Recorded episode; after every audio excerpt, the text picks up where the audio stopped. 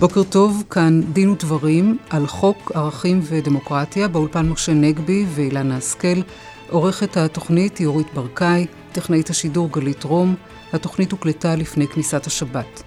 מיד נעסוק בשורשי משבר האמון שנחשף שוב בעימות האלים והקטלני בין שוטרים לאזרחים ערבים בכפר קאסם. באולפנינו מתארח עורך הדין דן יקיר, היועץ המשפטי של האגודה לזכויות האזרח. נדון עמו בין היתר בשחיקה החמורה בשתיים מהזכויות הבסיסיות הללו, חופש ההפגנה וחופש התרבות. האם טענת האי שפיות מאפשרת דווקא לרוצחים האכזריים ביותר להימלט מעונש ולשוב ולהלך חופשיים בינינו? נשוחח על כך עם אורחנו פרופסור יעקב ברג, מרצה על רפואה משפטית במכללה האקדמית אשקלון. האם צדק בית המשפט כאשר אפשר לבת זוגו של אדם למנוע מהוריו לעשות שימוש בזרעו? נשמע את דעתו של אורחנו, עורך הדין דוקטור רונן דליהו, ראש הוועדה לדיני משפחה בלשכת עורכי הדין. אך נפתח כאמור במבט משפטי על שורשי העימות הקטלני בין המשטרה לאזרחים הערבים בכפר קאסם. משה. כן, אילנה, אם הייתי רוצה לתמצת בצורה הקצרה ביותר, אולי גם הבוטה ביותר, את שורשי העימות הזה בעיניי, זה, כמו שאמרת, משבר אמון, אבל משבר אמון שנובע מתחושה, שתכף נראה שהיא לא רק תחושתם של האזרחים הערבים, שמשטרת ישראל היא בעצם לא משטרת ישראל, אלא משטרת עם ישראל. היא לא משטרה שרואה את עצמה אחראית לביטחונם, לחייהם, לזכויותיהם של כלל האזרחים במדינת ישראל, בלי הבדל דת, מין, גזע, אלא היא רואה את עצמה כמשטרה יהודית שדואגת ליהודים בלבד, ואיננה דואגת ליבה גס בזכויות ולעיתים גם אפילו בחיים של התושבים הלא יהודים, במיוחד התושבים הערבים. אני יודע שמה שאני אומר הוא מאוד בוטה, כפי שכבר אמרתי, מאוד חריף, אבל הדברים האלה הם לא רק דברים שאני אומר אותם, הם לא רק דברים שראשי הציבור הערבי אומרים או חשים, הם לא רק דברים שארגוני זכויות אדם החשודים בשמאלנות רחמנא ליצלן אה, טוענים אותם, אלה דברים שעולים בצורה ברורה ממה שאמרה בשעתו ועדת החקירה הממלכתית, ועדת אור, שחקרה את אירועי אוקטובר 2000 אה, בפרוץ האינתיפאדה השנייה. כולנו זוכרים את האירועים הקשים הללו. אותה ועדה אמרה כמה דברים. קודם כל היא אמרה שלפחות בעשרה מקרים אזרחים ערבים נהרגו לכאורה כתוצאה מירי בלתי חוקי, ככה אמרה אותה ועדה, ירי בלתי חוקי ובלתי מוצדק של שוטרים, גם ירי של צלפים, גם ירי של כדורי גומי, והיא אמרה שחייבים לנקוט הליכים פליליים בכל אותם אה, עשרה מקרים. לאחר שאמרה את מה שאמרה אותה ועדה, ונזכיר, מדובר בוועדה שבראשה עמד שופט בית המשפט העליון אז תיאודור אור, השופט האשם חטיב והמזרחן הדגול פרופסור שמעון שמיר, מי שהיה שגרירנו בין השאר במצרים ובירדן. לאחר מה שהוועדה הזאת אמרה, אף אחד מאותם אנשים שהיו אחראים לאותו ירי לא עמד לדין. לא רק זה, הוועדה עצמה ציינה בזעזוע שחלק מאותם קצינים שהיו אחראים לאותו ירי בלתי חוקי ובלתי מוצדק שהרג אזרחים ערבים ללא הצדקה, אותם קצינים, חלק מאותם קצינים, לא רק שלא הודחו מהמשטרה, אלא קודמו גם בדרגה וגם בתפקיד. איזה מסר עבר פה? שלהרוג ערבי, גם בניגוד לחוק, לא רק שזה לא פשע, זה אולי דבר שמקבלים עליו פרס, לפחות מקבלים עליו קידום. יותר מזה, ועדת אור הוסיפה ואמרה שחלק מהגורמים לתופעות החמורות האלה זה גזענות, פשוטה כמשמעה. הוועדה אמרה, גם בקרב קצינים בכירים ומוערכים מצאנו דעות קדומות שליליות כלפי המגזר הערבי. נכון אילנה, עברו מאז 17 שנים כמו שאנחנו יודעים, אבל גם חברי הוועדה עצמם כל אחד מהם בהזדמנויות שונות ציין יותר מפעם אחת שלא הרבה השתנה. אני רוצה להזכיר שעשרות אזרחים ערבים נהרגו מיריות של שוטרים בשנים שחלפו מאז. אנחנו יודעים שכמעט שלא קורה שבאירועי הפרת סדר בתוך הקו הירוק במדינת ישראל אזרחים יהודים נהרגים כתוצאה אה, מירי משטרתי. אני אזכיר גם שמי שהיה אז מפכ"ל המשטרה באירועי אוקטובר 2000, הוועדה אמרה עליו שהוא הפר אמונים בכך שהוא נתן גיבוי לאותו ירי בלתי חוקי. גם הוא לא שילם שום מחיר, בוודאי שלא מחיר משפטי, אה, על אותן אה, תופעות קשות שדיברנו עליהן. עכשיו, אני חושב שהקשר למה שקרה בכפר קאסם השבוע הוא מאוד ברור. כאשר אתה מתייחס אל אזרחים שלך כאל אויבים, כאשר ליבך גס בחייהם ובדמם, ההתייחסות אליהם כאל אויבים זה בעצם נבואה שמגשימה את עצמה.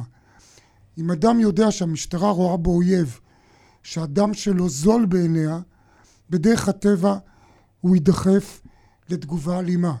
אני חס וחלילה לא מצדיק, אבל אני חושב שהדבר הזה מובן לכל אחד.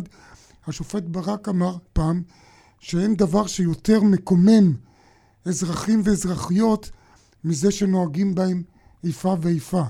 הוא אמר אין דבר שיותר מפורר את החישוקים שמחברים את החברה. זה בוודאי נכון כאשר האיפה והאיפה מתבטאת באפליה בין דם לדם, פשוטו כמשמעו. אני מאוד מברך את הנשיא ריבלין שיזם פגישת פיוס בין ראשי הציבור בכפר קאסם, במיעוט הערבי בכלל, לבין מפכ"ל המשטרה. אבל עם כל הכבוד לנשיא ועם כל הערכה, אני חושב שעד שלא יהיה סידוד, אה, סידוד מערכות ערכי בתוך המשטרה ותהיה הפקת לחקים, לקחים של כל מערכת אכיפת החוק שהיא תשכנע את האזרחים הערבים שהיא לא רואה בהם אויבים, שהיא לא גזענית כלפיהם, היא רואה בהם אזרחים שווים בזכויות ובחובות, עד שזה יקרה נהיה לצערנו נידונים לעוד אירועים קשים מן הסוג שראינו. עורך דין דן יקיר, היועץ המשפטי של האגודה לזכויות האזרח, בוקר טוב לך, תודה רבה שבאת לאולפן. אה, אני תכף אשמע מה עמדת האגודה ועמדתך לגבי האירוע הקונקרטי בכפר קאסם, אבל אתה יודע, ציינו, אנחנו מציינים בימים אלה 50 שנה לכיבוש אה, של השטחים, למלחמת ששת הימים אה, כמובן. אתה לא רואה בתופעה הזאת של ירי על מפגינים בתוך הקו הירוק אחד הסממנים גם של השפעת הכיבוש או חלחול של נורמות של הכיבוש לתוך מדינת ישראל גם? בהחלט, הכיבוש יצר השחתה של כל מערכות השלטון, והיד הקלה על ההדק שמתגלה במקרי הרג של פלסטינים בשטחים, בהחלט אה, זלגה גם לתחומי הקו הירוק. אה, בנוסף לכך, התופעה של עידוד מצד גורמים מאוד בכירים אה, באינתיפאדת הדקירות האחרונה, לגרום לכך שמחבל שגורם לדקירה אה, לא יצא חי, אה, חלחלה מסר מאוד מאוד מסוכן של שימוש לא מוצדק בירי על מנת להרוג. אה, והתופעה הזאת שנערה עם מספריים מחוררת בכדורים, כשניתן לעצור אותה בהפעלת כוח סביר, מקרינה על, גם על שוטרים, שוטרי מג"ב, וגרמה לתוצאות העגומות גם במקרה הזה. אתם עשיתם איזושהי פעילות כאגודה לזכויות האזרח? באותם 17 שנים שהזכרתי שעברו מאז אירועי אוקטובר 2000 כדי להביא בכל זאת לכך שבמשטרה ימצו את הדין עם מי שחורג מהשימוש החוקי בהוראות הפתיחה באש? הייתה פעילות מאוד ענפה של ארגון עדאלה בעקבות המסקנות של אה, ועדת אור ודרישה מפרקליטות המדינה לנקוט בהליכים משפטיים בכל אותם מקרים שוועדת אור מצאה אה, שהירי לא היה מוצדק. למרבית הצער, פרקליטות המדינה סגרה את כל התיקים האלה ולא הוגש ולו כתב אישום אחד בעקבות האירועים החמורים שם.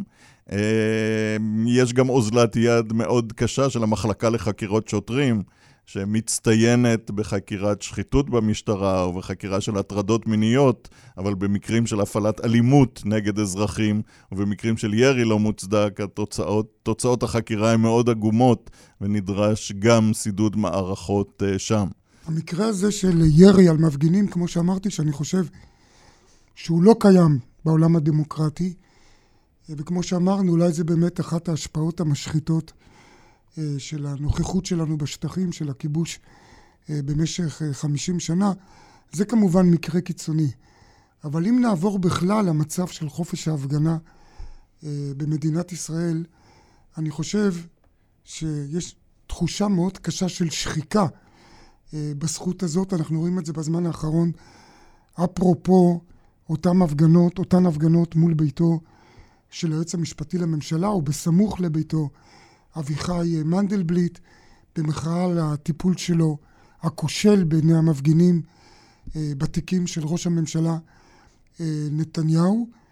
איך אתה, איך אתה רואה, או איך אתם כאגודה לזכויות האזרח, רואים את השחיקה הזאת, ובמיוחד את אותו ניסיון של המשטרה לעשות דה-לגיטימציה להפגנות בסמוך למקום המגורים של אותו אדם, אותו עובד ציבור בכיר שמפגינים נגדו, אה, ואותה טענה של המשטרה שצריך להפגין רק ליד המשרד הממשלתי שלו. אגב, דבר שבמקרה של היועץ המשפטי הוא גם לא ריאלי, כי אי אפשר להפגין בסלאח א-דין אה, מול משרד המשפטים, כמו שאנחנו יודעים. שם המשטרה בטח לא תאפשר הפגנות המוניות. הזכות להפגין היא זכות יסוד שהאגודה לזכויות האזרח מטפלת בה מאז היווסדה ב-1972. ויש לנו אה, דז'ה וו או נוסטלגיה לא חיובית לכך שהמאבקים שניהלנו בשנות ה-80 אה, חוזרים אלינו אחרי שחשבנו שזו אחת מהזכויות המוגנות ביותר והמבוססות ביותר אה, במשפט החוקתי. בתחילת שנות ה-80, בעתירה הראשונה של האגודה לזכויות האזרח שהגיעה לכלל פסק דין, בעניין, בעניין המפורסם של אלן לוי נגד מפקד המחוז הדרומי, אה, השופט ברק קבע שמחובתה של המשטרה להגן על הזכות להפגין ולעזור לממש אותה. אה, ועכשיו המאבקים האלה חוזרים אלינו.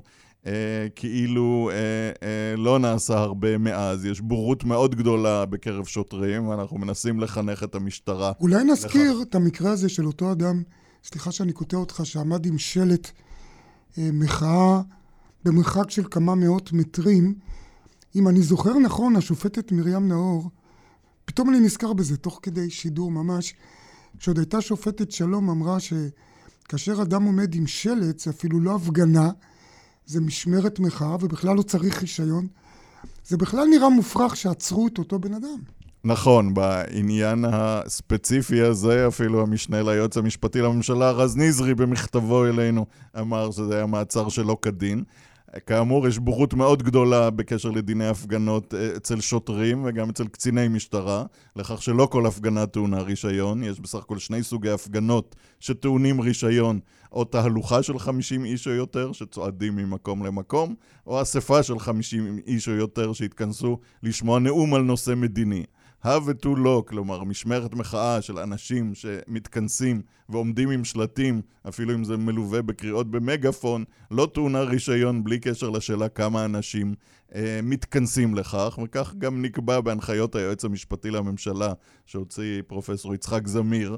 אה, בראשון באפריל 1984, וכנראה בגלל התאריך שלהם, 1 באפריל, המשטרה לא מתייחסת אליהם ברצינות. אה, והשוטר בשטח חושב שכל הפגנה שלא קיבלה רישיון היא התקהלות בלתי חוקית שיש לו סמכות לפזר אותה. אה, וגם גורמים מאוד בכירים טועים בעניין הזה. עכשיו, מה בעניין הזה של ה... הבעיה מתעוררת גם בעקבות פסק הדין של בג"ץ על ההפגנות מול ביתו של היועץ המשפטי לממשלה. אה, בשורה התחתונה של פסק הדין אני מסכים איתה. לאחר חמישה חודשים רצופים של הפגנות כל מוצאי שבת מול הבית הפרטי שלו, אה, זכותה של המשטרה להגיד, במקרה הזה, הזכות של בני המשפחה והשכנים לפרטיות ולשלוות הנפש שלהם במוצאי שבת גוברת וניתן להסיט את ההפגנות לכיכר העיר שליד. הצרה היא שבג"ץ נקט בלשון מאוד מרחיבה שממנה משתמע כאילו כל הפגנה מול הבית הפרטי היא הפגנה לא לגיטימית. ולא רק זה, המשטרה גם פירשה את זה כאילו אפשר להפגין רק נגד המשרד, רק מול המשרד הממשלתי, ובעצם היא יוצרת מצב ש... כמעט כבר אי אפשר להפגין בפתח תקווה מבחינתה. נכון, זה מצב מאוד חמור. יש, גם, יש כאן חוסר תום לב מצד המשטרה, כי המשטרה באה לבג"ץ ואמרה, אנחנו לא נאפשר הפגנות מול הבית, אבל כן נאפשר הפגנות בכיכר גורן. ולאחר שפסק הדין ניתן, ובשל הלשון הרחבה שלו מדי, אה, שנכתבה בחוסר זהירות נדמה לי, אה, המשטרה מתיימרת לאסור הפגנות גם בכיכר גורן, שנמצא, שנמצא, אה, שנמצאת מאות מטרים מהבית בלי קו ראייה או קו שמיעה מביתו של היועץ המשפטי לממשלה. כיכר העיר היא המקום המסורתי שמיועד להפגנות, אה, ולכן ההחלטה של המשטרה לאסור את ההפגנות בכיכר גורן היא לטעמנו בלתי חוקית. פנינו בעניין הזה למשטרה, קיבלנו תשובות בלתי מספקות. אני שמח שבשטח המצב היה אחרת. במוצאי שבת האחרונה הגיע מספר שיא של מפגינים, 800 מפגינים, אה, פי כמה וכמה מהמפגינ... מהמפגינים שהפגינו עד היום, והמפגינים בעיקרם התאספו כדי להגן על הזכות להפגין וכדי למחות על התנכלות המשטרה למפגינים. המשטרה עשתה בשכל כשהיא לא, לא ניסתה לפזר אותם. הפגנה, משמרת המחאה התקיימה בסדר מופתי. אה, והתפזרה בשקט, ואני מקווה שהמשטרה תחזור בה מההחלטה הלא חוקית הזאת ותאפשר את המשך ההפגנות בכיכר גורן. בוא נזכיר גם שהיועץ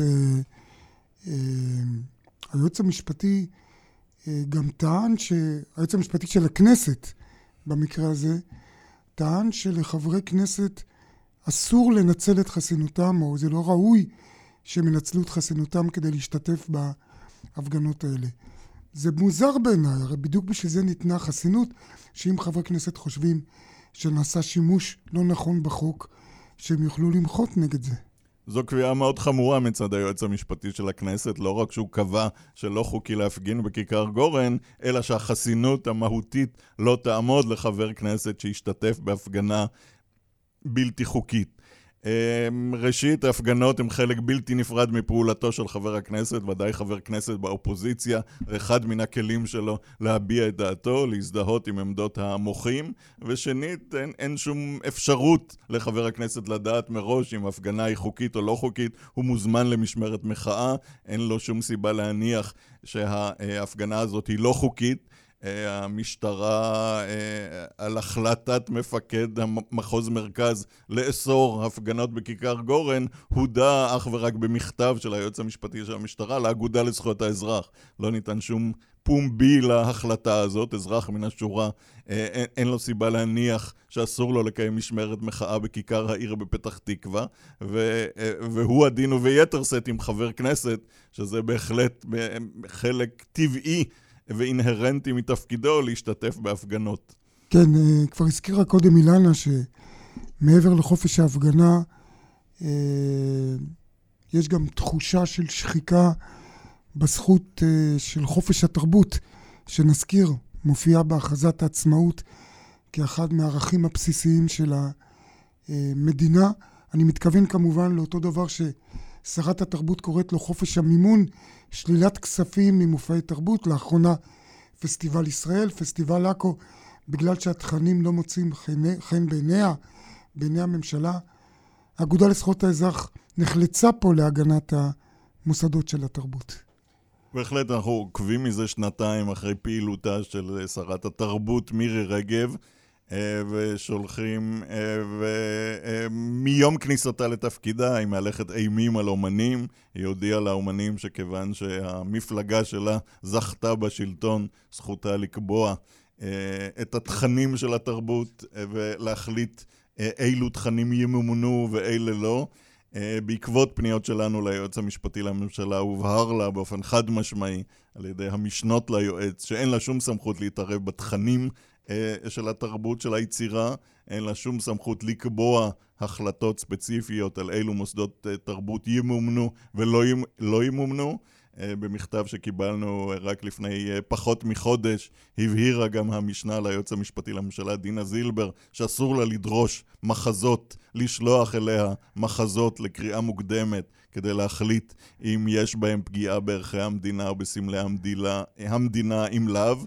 Uh, למרות שהעניינים הובהרו שוב ושוב, uh, השרה בשלה, ובתחילת השבוע הבא צפו, אנחנו צפויים לקבל תשובה גם לגבי ההבטחה שלה לא לממן את מופעי, מופעים שכוללים עירום בפסטיבל ישראל. במידת הצורך אתם תפנו לבג"ץ? בהחלט, כבר פנינו לבג"ץ בעקבות תיקוני מירי רגב למוס... למבחני התמיכה שמטילים קנס על מוסד שנמנע מלהופיע בהתנחלויות ובונוס מפלה אה, למוסד שמופיע בהתנחלויות, העניין תלוי ועומד בפני בג"ץ, אה, ואם השרה תנסה לממש את איומה, אה, בהחלט תיתקל בעתירה נוספת לבג"ץ. אני חייב, בדקה שנותרה לנו לשיחה הזאת, עורך דין דן יקיר, לשאול אותך שאלה שנוגעת לאגודה עצמה.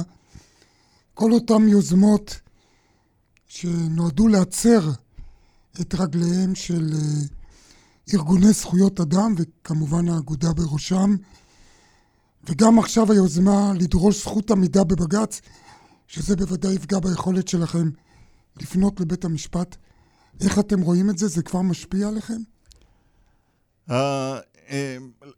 כאמור, חלק מן המאבקים הם מאבקים חוזרים של תחילת שנות ה-80, אבל אווירת הדה-לגיטימציה לפעילות ארגוני זכויות האדם לא זכורה לי ב-27 השנים שאני אה, פעיל באגודה לזכויות האזרח. זו תופעה אה, חדשה ומדאיגה של השנים האחרונות ממש, אה, שהשלטון מנסה לעשות דה-לגיטימציה לארגוני החברה האזרחית, שיש להם תפקיד חשוב בהגנה על זכויות האדם. הצעה אה, אה, לבטל את זכות העמידה של ארגונים כמו האגודה, להביא עתירות ציבוריות ללא עותר ספציפי שנפגע, תפגע קשות באפשרות אה, שלנו אה, לפעול להגנת זכויות האדם. למשל, העתירה שהזכרתי נגד מבחני התמיכה של שרת התרבות, זו עתירה שהוגשה אך ורק בשם האגודה לזכויות האזרח, כי כל הניסיונות שלי לשכנע מוסדות תרבות שהצטרפו לעתירה נתקלו בחשש. מתוך חשש. כן. ובפחד כן. שהנקמה בו תבוא, ועל הבירוקרטיה יש אמצעים משלה. אה, אה, להעניש אה, ארגונים סוררים שמבטאים ביקורת. או למשל העתירה שהגשנו רק ביום ראשון האחרון נגד צה"ל, לאסור על צה"ל לכפות על חיילים להשתתף בקורס, בכנס הכנה לקורס לגיור. היה לנו קושי גדול מאוד לשכנע חיילים להתייצב בעתירה לבג"ץ פומבית נגד צה"ל. בסופו של דבר הצלחנו למצוא סגן אמיץ, סטניסלב יורובסקי, כעותר, אבל העתירה התעכבה בשל חשש של חיילים לצאת מול מערכת כל כך גדולה וכופה כמו צה"ל ולהיות בחזית המאבק, ולכן כל המניע מאחורי הצעת החוק הזאת היא, היא אה, להצר עוד יותר את ארגוני זכויות האדם ולהקשות להביא מקרים של פגיעה בזכויות אדם בפני בג"ץ. תודה רבה לך, עורך דין דן יקיר. הזכרת שאתה כבר 27 שנים פעיל באגודה. אני מאחל לך לפחות עוד 27 שנים, לך ולאגודה, שתנהיג אותה משפטית. תודה רבה. טענת אי שפיות הביאה באחרונה לזיכויו ולאשפוזו של אדם שערף את ראשה של זוגתו לשעבר. פרופסור יעקב ברג, מומחה לרפואה משפטית מהמכללה האקדמית אשקלון, האם אין סכנה שניצול הטענה הזאת בידי סנגורים ממולחים ממלאת מעונש דווקא את הרוצחים האכזרים והמסוכנים ביותר?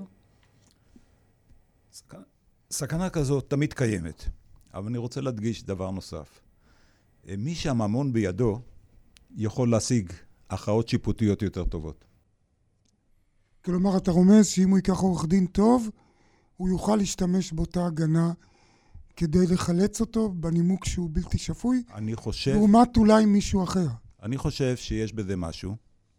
אה, לעומת בן אדם שהוא פחות מנוסה, פחות ידען, אז יש בזה משהו. אז אולי בוא לפחות אה, ניידע את המאזינים שלנו, אולי תסביר למי שאינם משפטנים, שזה רוב המאזינים, אני מניח, איפה באמת עובר הקו? מתי בן אדם הוא בלתי אחראי מבחינת החוק ויצא זכאי, אה, למרות שהוא ביצע מעשה רצח או כל פשע אחר, אבל לרבות רצח אה, אכזרי. אני מבין שקודם כל אחד התנאים הוא שאדם יהיה חולה במחלת נפש.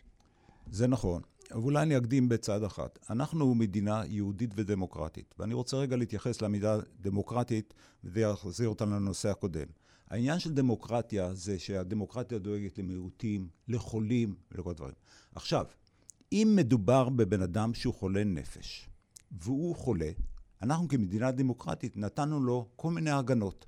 בין יתר ההגנות שניתנו לו, האם בשעת המעשה הבן אדם עשה את זה שלא מרצונו החופשי, היה מונע על ידי המחלה עצמה, במקרה כזה... לא היה מסוגל להשתלט, מה שנקרא... לא היה מסוגל להשתלט, לא היה מסוגל... לאו בכיבוש. לא היה מסוגל לשפוט את הדברים, להבין אותם. אז קורה אירוע שהוא מזעזע. ואני רוצה בקטע הזה לעשות הפרדה בין ההיבט הרגשי וההיבט החוקי. מבחינת ההיבט הרגשי, אני מניח שאני שייך לאותה חבורה של מדינת ישראל, שקשה לנו לקבל מצב שבה אימא רוצחת את הילדים שלה, או אדם ברחוב הורג מישהו. בוא נזכיר את אותו מקרה של מרינה דוידוביץ', שהטביעה את שתי התאומות הקטנות שלה, נדמה לי שהם היו בני שלוש, בנות שלוש או ארבע באמבטיה, וקבעו שאין לה אחריות, ולאחר שנים אחדות היא הילכה חופשי בעינינו. זה נכון. כי מחלה יש לה אופי שהיא יכולה להחריף, יכולה גם, יכול גם לאדם להחלים במידה מסוימת שהוא יכול לתפקד בחוץ. וזה האירוע. הגברת אושפזה באשפוז כפוי, ולאחר זמן היא החלימה, ואז החליטו לשחרר אותה. יש ועדה על פי חוק שהיא קובעת אם הבן אדם כשר להשתחרר. נזכיר שהוועדה הזאת בראשה עומד שופט, אבל רוב החברים הם פסיכיאטרים. זו ועדה שבראשה, היושב, היושב ראש שלה הוא בדרך כלל משפטן בעל סמכויות של שופט שלום, ויש שני רופאים שיושבים, וכל חצי שנה אמורה הוועדה להתכנס ולראות בן אדם שיש לו אשפוז, אה, שמאושפז בשל אשפוז כפוי, והוא יכול להיות מיוצג על ידי עורכי דין בוועדה כזו, והוועדה תחליט האם הוא מגיע לו חופש, האם אה, האשפוז שלו צריך להתקיים, זו החלטה אה, שהוועדה מסתמכת מאוד על ההיבטים הרפואיים. היא מקבלת דוחות הרפואיים מהמחלקה שבה הוא מאושפז, וככה זה מתקדם. כן, אבל אני רוצה אה, בכל זאת לשאול אותך, במקרה הזה של אותו אדם שערף את ראשה של זוגתו לשעבר, אה, בית המשפט קבע אמנם שהוא נשלח לאשפוז ל-20 או ל-25 שנה, אבל בעצם עוד פעם, כמו שאמרת, אם אותה ועדה מקצועית, פסיכיאטרית בראשות אה, משפטן, תקבע שהוא כבר לא חולה, בעצם אי אפשר יהיה להחזיק אותו בבית חולים, הוא יוכל להשתחרר עקרונית גם בעוד שנה, לצאת לחופשה כבר קודם. כאזרח, אתה לא מרגיש שמשהו פה לא בסדר? מפחיד הייתי אפילו. אני חוזר עוד פעם. כאזרח אני מרגיש שזה מאוד לא בסדר. איך זה יכול להיות שבן אדם שרצח מישהו... ועוד באכזריות כזה. ועוד באכזריות, כעבור זמן השתחרר. מצד שני, בדומה לכל אזרח אחר בישראל, אני כפוף למערכת החוקים במדינת ישראל. מערכת החוקים הקנתה גם לאותו אזרח חולה זכויות מסוימות. ובית המשפט קבע, בשעת המעשה, הוא עשה את זה שלא מתוך ידיעה, לא, לא הבין מה קורה. לא מתוך רצון. ולא מתוך רצון, והחליט לזכות אותו. ובצד זה הוציא החלטה שהבן אדם יהיה מאושפז, אשפוז כפוי לפרק זמן של 25 שנה. מבחינה מסוימת הדבר עומד בניגוד, בטח בניגוד לעניין הרגשי. לתחושות הבטן. לתחושות הבטן, לעניין הרגשי. אבל יחד עם זאת, אני רוצה להזכיר, כיוון שבהמשך האשפוז הכפוי שלו, הוא יעמוד בפני הוועדה, שהיא על פי חוק. התקופתית הוועד, הזאת. כן, הוועדה התקופתית. הוועדה התקופתית, בפר... אני לא יודע מתי זה יקרה, אבל היא יכולה להחליט אחרת. ואני לא יודע איך הדבר הזה יתנגש עם ההחלטה של אשפוז כפוי ל-25 שנה. לא ברור שהשופט בכלל רשאי לקבוע את התקופה הזאת מראש. זה אני לא יודע לענות כן. לך. אבל עובדה שזה נקבע, וזה היה בהסכמת הצדדים, כך שאף אחד לא עומד לערער על זה. אבל מצד שני, יש גם לוועדה התקופתית סמכויות. מוקנות על פי חוק. ובכל מקרה הוא יוכל לצאת לחופשות וכולי. היא תחליט, היא תעשה את ההחלטות בהתאם. כן. אה, אני חייב לומר לך, ופה אני חוזר לשלב הראשון, של הקביעה שהאיש לא אחראי למעשיו. לפעמים יש תחושה של שרירותיות, אולי זה נובע מאותה, ממה שאמרת בהתחלה על איכות עורכי הדין, ואז זה עוד יותר מקומם ומפחיד אולי. אני זוכר, ואני מניח שגם חלק מהמאזינים זוכרים, אירוע מזעזע שהיה כאן אה, בירושלים, אה, בן כרם, שיום אחד ילד כבן 16 או 17 קם בלילה ורצח את הוריו ואת אחותו במיטותיהם. ושם בית המשפט קבע שהוא כן אחראי למעשיו. אגב, בינתיים הוא כבר גמר לרצות את עונשו אה, ושוחרר, ואפילו פורסם שהוא למד באוניברסיטת תל אביב וכולי, אבל הוא ישב בכלא 16 שנים. לעומת זה, אתה רואה במקרים אחרים, נקבע שהוא לא אחראי. יש פה איזה אלמנט של שרירותיות. האם אתה כאדם שמלמד רפואה משפטית יכול לומר עם יד על הלב שהפסיכיאטריה היא מדע מספיק מדויק כדי שהוא יוכל באמת להכריע בדיני נפשות כאלה? אני יכול להגיד דבר אחד, כרופא עכשיו. כן. כרופא אני יכול למדוד דברים. אני יכול למדוד רמת המוגלובין בדם, יכול למדוד מדדים אחרים שהם מדדים מספריים אובייקטיביים. הכלי שאנחנו עושים בו שימוש בפסיכיאטריה זה הבדיקה הפסיכיאטרית. הבדיקה הפסיכיאטרית מתנהלת בצורת שיחה ותצפית, ועל פי זה המומחה שנקבע על ידי בית משפט יוציא חוות דעת. בניגוד לחוות דעת אחרות, שבו הרופא יוציא חוות דעת שמתבססת על ממצא בדימות או ממצא במעבדתי אחר. פה החוות דעת בעיקרה מתבססת על, על פי הבדיקה הפסיכיאטרית והתצפית שנעשית. האם זה אובייקטיבי? אני לא מכיר כלי יותר טוב כרגע בעולם הפסיכיאטרי. אה, דן יקיר, מהאגודה לזכויות האזרח, נזכיר, רצית להעיר משהו? אה, אנחנו כחברה קבענו שמי שלא היה כשיר, אה, לא היה כשיר, השיפוט שלו לא היה כשיר בעת ביצוע עבירה או בעת שהוא עומד לדין. הוא, אין הצדקה מוסרית להרשיע אותו. ולכן למרות האינטואיציה מהבטן שמישהו שעשה מעשה נורא אסור שיצא בלא כלום, אה, אה, במצב כזה צריך לאפשר באמת, אה, הטיפול הנפשי הוא הפתרון המרכזי, ואם אדם בהמשך מבחינה רפואית אה, חוזר לעצמו, אין סיבה שלא לשחרר אותו, ואין סיבה להחזיק אותו במשך 25 שנים באשפוז אה, פסיכיאטרי שאין לו הצדקה רפואית, רק כדי שהחברה תרגיש יותר טוב שהיא אה, נתנה איזשהו גמול למעשה שהוא עשה, למרות שנקבע שהוא לא היה אחראי למעשיו בעת ביצוע העבירה. אני מבקש להבהיר משהו על הדברים של דן, והנקודה היא כזו, אם הבן אדם לא כשיר בשעת המשפט, זה עדיין לא משחרר אותו מאחריות. יחכו עד שהוא יהיה כשיר, ואז הוא יחזור לעולם המשפט.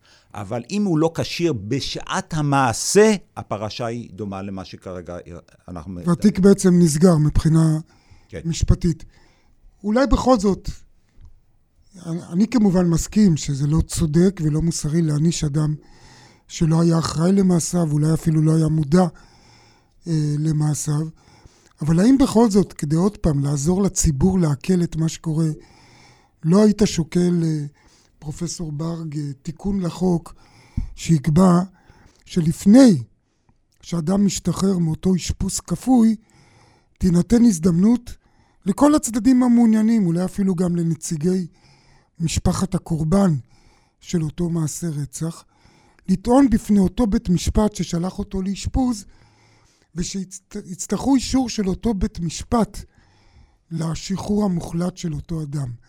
והאיש לא ישולח ככה לרחוב בלי עוד פעם בקרה משפטית, רק על סמך ההחלטה הרפואית. העמדה שלי בקטע הזה היא כזו. אני קטונתי מ-120 המחוקקים שיש לנו במדינת ישראל.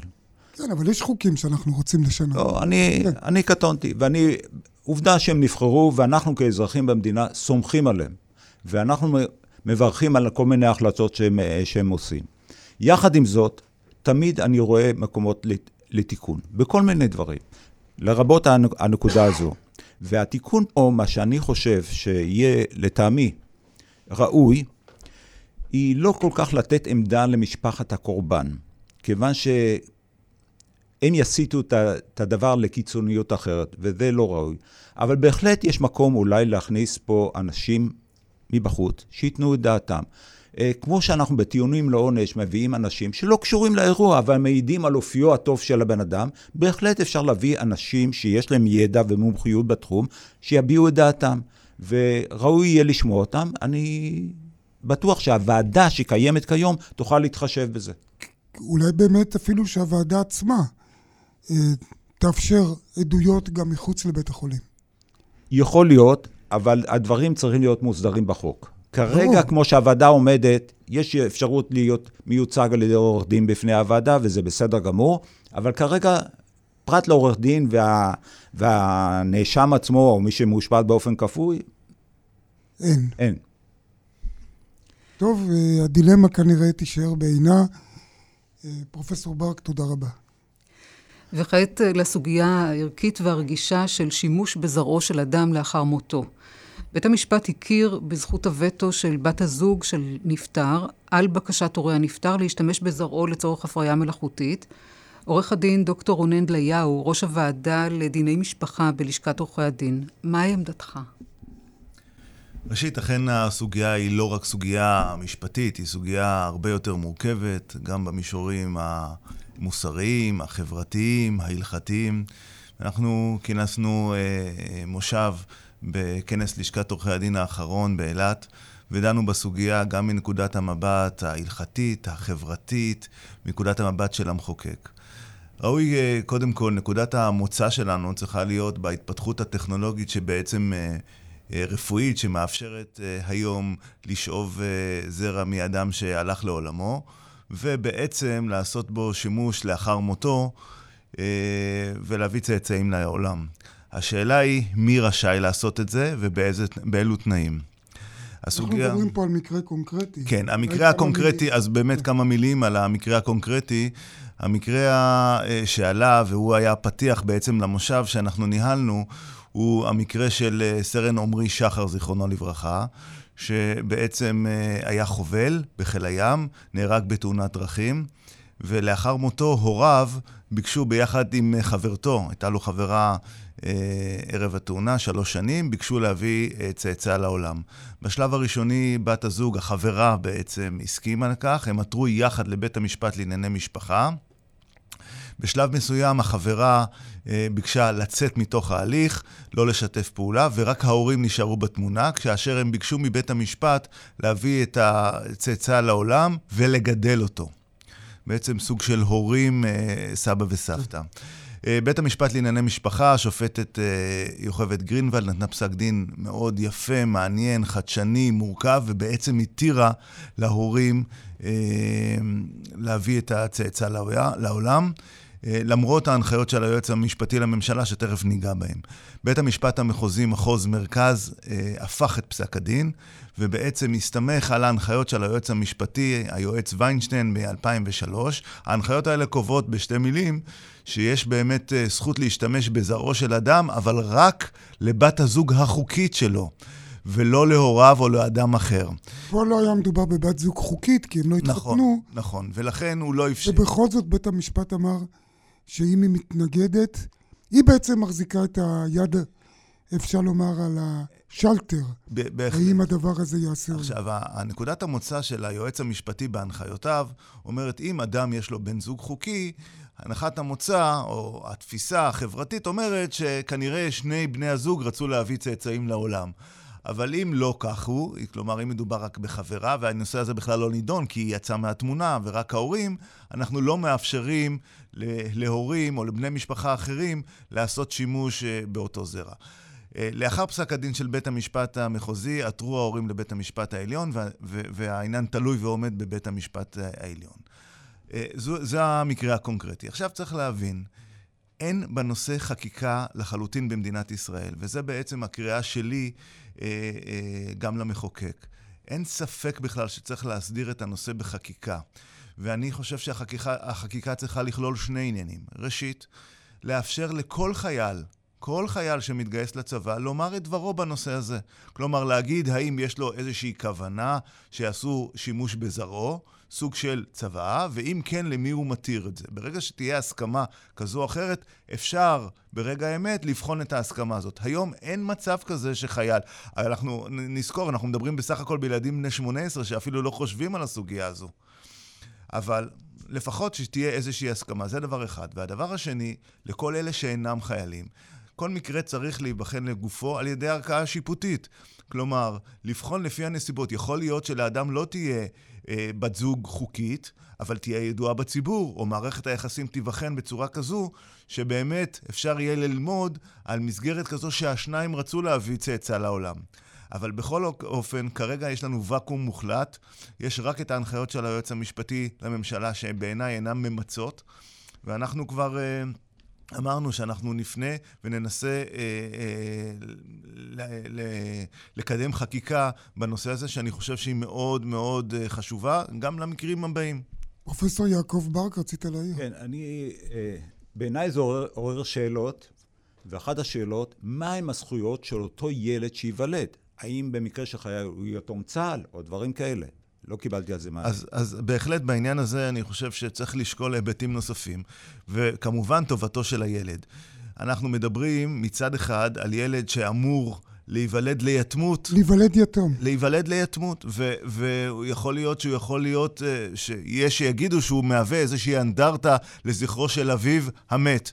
שזה מטען כבד מנשוא לילד שעתיד ל, אה, להיוולד, וזה מאוד בעייתי. באשר לזכויות... כן, אבל זה לא קשור לעימות בין בת הזוג להורים שלו. כן, אבל זה קשור, זה קשור לעצם ההחלטה, אם אתה מאפשר לעשות את זה באופן עקרוני. ובאשר לשאלה השנייה שהועלתה פה לגבי זכויותיו של אותו אדם, אם אנחנו באמת מדברים על צאצא שנולד לחלל צה"ל, הרי מדוע לא להעניק לו באמת אותן אה, זכויות של יתום, של אה, יתום לחלל צה"ל? הרי זו הסוגיה. בהחלט יש פה סוגיות מורכבות מאוד, גם במישור של טובת הילד. הסוגיה הזאת, אגב, בחו"ל, בעולם, מבחינה משפטית, נידונה בצורות שונות, אפשרו במקרים מסוימים, גם במדינות שאין בהן חקיקה בנושא הזה, להביא צאצאים לעולם. אה, דווקא מהבחינה הדתית, אין לנו בעיה בסוגיה הזו, מכיוון שיש את המושג של ייבום. כלומר, במקרה של אדם אפשר לאפשר מזרעו, על ידי בני משפחתו, להביא צאצאים לעולם. אבל זה כבר סוגיה בפני עצמה. עורך דין דן יקיר. אני חושב שאנחנו סובלים מפסיכוזה לאומית בעניין ההולדה. ישראל מובילה אה, אה, בעולם מבחינת מימון אה, טיפולי פוריות, אה, סל הבריאות קורס. מתרופות מצילות חיים של... זה גם מתחבר לעניין הדמוגרפי שיש לו ניחוח גזעני. בהחלט. אה, זה סל הבריאות, אה, תרופות מצילות חיים מדי שנה אה, לא נכנסות לסל הבריאות בשל מצוקה תקציבית, אבל טיפולי פוריות ממומנים כמעט ללא הגבלה. וכל הנושא הזה, הנקרופיליה הזאת של לשאוב זרע מגופה של ילד שמת, אני לא יכול להתווכח עם ההורים שרוצים אה, להנציח, להנציח את בנם באמצעות נכד שייוולד, אבל מערכת המשפט לא צריכה לשתף פעולה עם השאיפה הזאת. כן, אה, עורך דין דוקטור דליהו, אתה, כבר אמרנו, עורך דין בכיר בתחום דיני המשפחה. אני רוצה לשאול אותך על ידיעה מאוד מטרידה שהופיעה השבוע על שופט משפחה בשם זגורי בנצרת, בית המשפט סגן בנצרת. סגן הנשיא, השופט זגורי. סגן הנשיא, שהתבטא באותו כנס שהזכרת, של לשכת עורכי הדין באילת, התבטא ש-95-99 אחוזים מהנשים אה, נמצאות דוברות שקר אה, בפוליגרף. עכשיו צריכים לזכור, שופט משפחה כמעט בכל המקרים פוסק בסכסוכים בין גבר לאישה. האם שופט שמביע דעה כזאת לגבי אמינות של נשים יכול לדעתך להמשיך להיות שופט? כבר שמענו שנשיאת בית המשפט העליון נאור ביקשה לבדוק את ההתבטאות הזאת. כן, הנשיאה העבירה את זה בעצם אה, אה, לנציב, אה, לנציב על מנת שיבחן, נציב השופטים. קבילות השופטים, על מנת לבחון אם באמת נעשתה פה איזו עבירה. ו... אני אומר בשני משפטים. ראשית, אני חושב שזו אמירה שלא הייתה צריכה להיאמר. אמירה אומללה שהייתה מיותרת. באמת, שופט בכלל צריך להיות זהיר בדבריו, שופטי, בכנסים בוודאי, אה, אה, אבל גם... זה מה שהוא חושב את זה גם. אה, כן. אולי טוב שאנחנו יודעים שזה מה שהוא חושב. יכול להיות, אבל יחד עם זאת, אני חושב שזה... אחר כך הוא, הוא חזר בו קצת מהדברים, והוא תיקן את הדברים. אני חושב שהתיקון גם היה מיותר, אולי הוא אפילו הכביד ועשה את הדברים. לדעתי זה החמיר, אבל... אבל, אבל, אבל צריך uh, uh, לזקוף לזכותו, ואני חייב לומר את זה, כי מי שמכיר אותו שנים ארוכות, הוא שופט חרוץ, הוא שופט אמיץ, הוא נותן פסקי דין יסודיים, הוא עושה עבודתו נאמנה גם בתחום המנהלי וגם בתחום המקצועי. הוא שופט, שופט מאוד איזה, מוערך.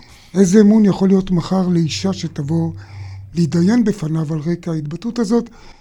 עורך דין דן יקיר, אתה רצית להעיר על זה? אני גם uh, בתור תחביב עוקב אחרי הפסיקה בדיני משפחה, ומסכים שפסקי הדין של השופט זגורי הם... הם, הם ראויים לציון. הם, הם פסקי הדין המרשימים והמקצועיים והמעמיקים, ולכן uh, צייר אותי מאוד לשמוע את ההתבטאות האומללה שלו, uh, ואחר כך הוא תיקן עצמו ואמר שזה מבוסס רק על עשרה מקרים שבאו בפניו, אז, אז ודאי שזו חוסר זהירות uh, משווע להתבטא בצורה כזאת. Uh, הקמת uh, בתי המשפט למשפחה, את הבשורה לנשים שזוכו, שסובלות מאפליה קשה בבתי הדין הרבניים, או לשמוע שופט משפחה שמתבטא בצורה כל כך בעייתית נגד אה, נשים, פוגע בצורה קשה באמון הציבור. אגב, אגב, אגב, אני חושב שאני מסכים עם uh, מרבית הדברים, אני חושב שבאמת מבחינת uh, הגנה על זכויות של נשים, בכלל אה, נעשתה מהפכה, מהפכה בהקמת אה, בתי המשפט למשפחה לפני למעלה מ-20 שנה. הדברים אה, מעוגנים גם בפסקי דין משמעותיים בנושא של צווי הגנה, הטרדה מאיימת, הגנה של זכויות בכלל, מזונות, אבל גם ברמה, לא רק גם ברמה הכלכלית, בנושא של אלימות כלכלית וכולי. אני חושב שבתי המשפט למשפחה הלכו צעד אחד קדימה. חבל שהתבטאות בוא נראה את זה כתקרית אומללה.